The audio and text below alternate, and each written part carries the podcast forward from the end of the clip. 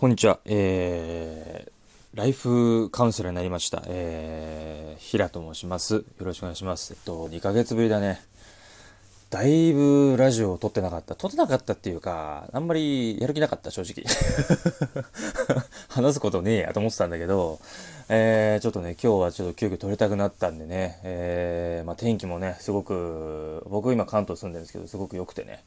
撮りたくなったんで撮ろうかなと思って、、てえー、ラジオ放送をしております。ということで、あの、話す内容ちょっとね、もう信じてくれない前提で喋ります。あの、まあ、信じてもらえる人だっていたらね、嬉しいなと思うんですけど、あのー、僕今言葉遣いというものをね、まあ今日の話は言葉遣いを大切にしようって話なんだけど、あの、言葉って皆さんどうですかね？なんか結構言いたいことを言うのが私好きとか結構ネガティブなこと言っちゃうんだよねとかもう常にポジティブだよって人いると思うんだけど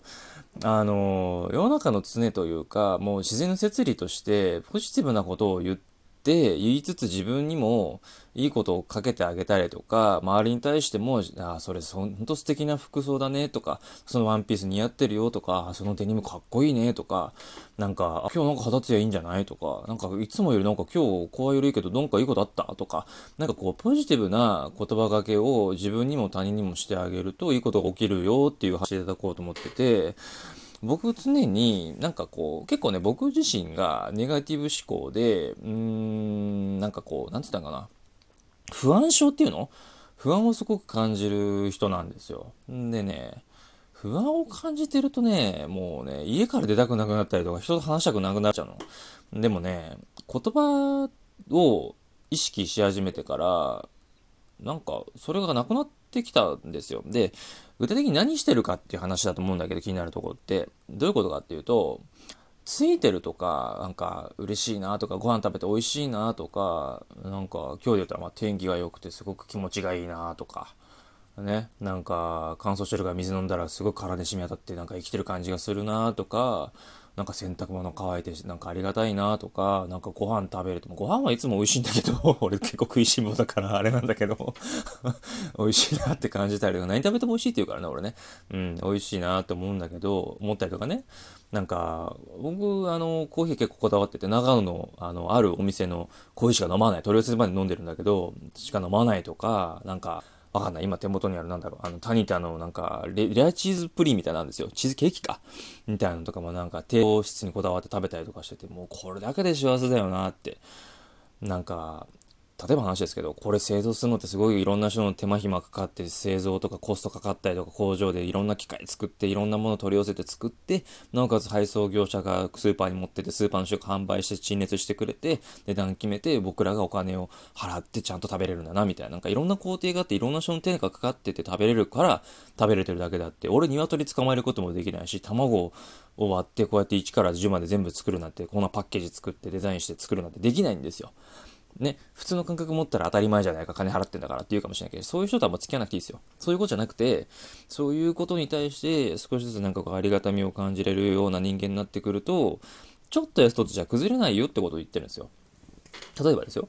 自分に対してポジティブな気持ちとか心とかけとかね言葉がけとかいろんなことして自分を満たしてあげられて自分がね日常的にうーんまあね人だからふとした時に不満とか出てくると思うけど、それでもまあでもこれがあるからねってポジティブにふっと変えられる人になってくると、人付き合いとかも変わってきて、人も変わってくるんですよ。もちろん変わんなくたって自分がね、機嫌よくついてるとか、ありがたいなとか、俺最高だよなとか言ってると、幸せなのは自分でいられれば別に構わなくて、うん、相手が変わる変わんないも正直どうでもよくなってきてて、うん、結局変わっちゃうんだけどね、よくね。変わっちゃうんだけど、なんか人間関係が大きく変わる瞬間ってのはよくあって、それって人それぞれそのタイミングとかね、場面って変わってくるは来るんだけど、なんかね、あの必要以上に恐れをなくなりますね。自分の将来のことであったりとか、置かれてる状況とか、あこれから先のこととか、うーん、なんか人間関係で起きるトラブルであったりとか、なんかね、よく考えるじゃないですか、交通事故あったらどうしようとか、保険がどうしようとか、いろいろあるけど、そういうのもどうでもよくなってくるんですよ。うん、自分のなんかこう自己重要感であったりとか自己肯定感みたいなものが満たされてくるとあんまりこうそういうとこに目が向かないんで人の心理としてなんかこうやっぱ人間って賢い動物だからやっぱ不安を感じることによってここから先行ったら危ないよっていうシグナルを送ってくれるような脳の細胞があるんですよ。うん、なんでそこの部分がただこうね先住民族だった先住民族じゃないえっとなんだっけあのえっと、狩猟民族だった時とか、石器時代とかの時とかに自分の農村出ちゃうと危ないよって、違う民族のやつに殺されちゃうよっていうのをシグナルとして、脳細胞が、脳幹の中にそういうのがあるんですけど、送ってくれる作用があるだけで、それを認めて、でもやるよって。そのちょっと恐怖を感じることの一歩を踏み出せれば、見える世界も変わるんですよ。で、大事な期間なんです、それって。うん。でもそれも、自分が満たされて大丈夫だよって、俺はできるよって、それは根拠なくていいんですよ、別に。口だけ言ってればいいんですよ。本当は心が伴った方がいいんだけど、要は、言葉を丁寧に使って自分を励ましてあげること、それが最初は本心じゃなかったとしたって、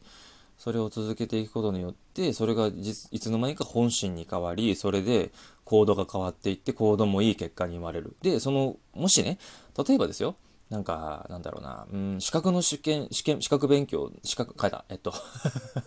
久しぶりに喋るから噛むわ。えっと、資格の勉強していて、その資格ある仕事、例えば何でもいいや、なんか、こう、じゃあ、なんだろう、登録販売士の資格を取りたいと。で、1年かけて勉強してきたけど、ちょっと今回ダメだったとしても、でもやってきたことは積み重なってきてるよなって、試験会場の雰囲気とか、うん、自分がどういう時緊張感を味わってどういう問題が不得意かっていうのも分かったし、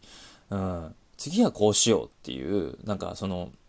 失敗しちゃったじゃないんですよね。成功体験を積んだって思えるようになるんです。どういうことかっていうと、ちょっと話がね、あの、類似してるからちょっとね、長い話になっちゃうから聞いてもらいたいんだけど、あのー、やっぱね、うん、昨日の自分と自分、今の自分を、今日の自分を比べる方がいいんですよ。